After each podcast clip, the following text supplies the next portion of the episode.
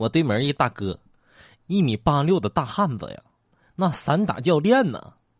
昨天晚上，我听他家又传出来他温柔的声音：“老婆，我觉得一个男人不应该在某一件事情上花太多的时间，对吧？这样的话，这个男人就没有时间做家务，没时间辅导孩子写作业，没时间陪父母聊天儿。”嗯，更没时间和老婆一起散步，还会影响夫妻感情，对整个家庭都有影响，对吧？他媳妇儿说：“你给我少废话，你给我那跪好了，那才跪了半个小时就想起来。”前段时间吧，我手头紧，我想找老李呀借点钱周转一下。他听完呢，稍显为难的跟我说：“嗯。”东北这事儿，我得跟我媳妇商量一下。哎，我纳闷了，我就问他：“我说你不是没媳妇吗？”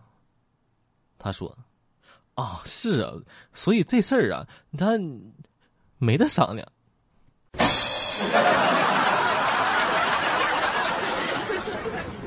今天中午啊，我像往常一样打开外卖软件，准备点点外卖。这个点之前呢，我都是习惯性的看了看这个店铺的评价。有个一星的差评吸引了我，啊，咱们常见的差评一般是这样的：难吃一星差评，而这个差评是这样的：六星好评，这是溢出来的那颗。当年呢，我刚工作，那领导啊带我出去吃饭，这席间呢，领导拿着一根黄瓜往我这里伸，我是受宠若惊，我立刻是起身双手接过黄瓜。啊！结果领导说：“那个小东啊，你把那个豆瓣酱帮我递一下呗。”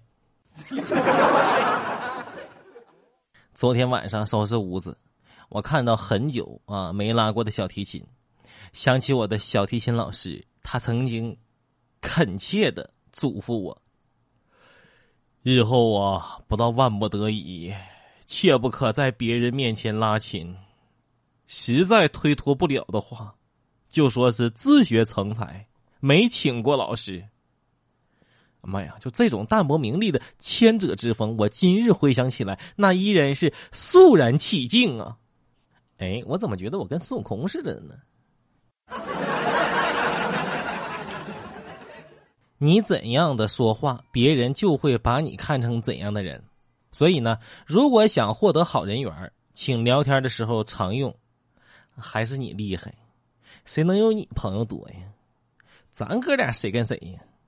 最讲究的还是你，你这也不是怕嫂子，你就是不跟他一般见识。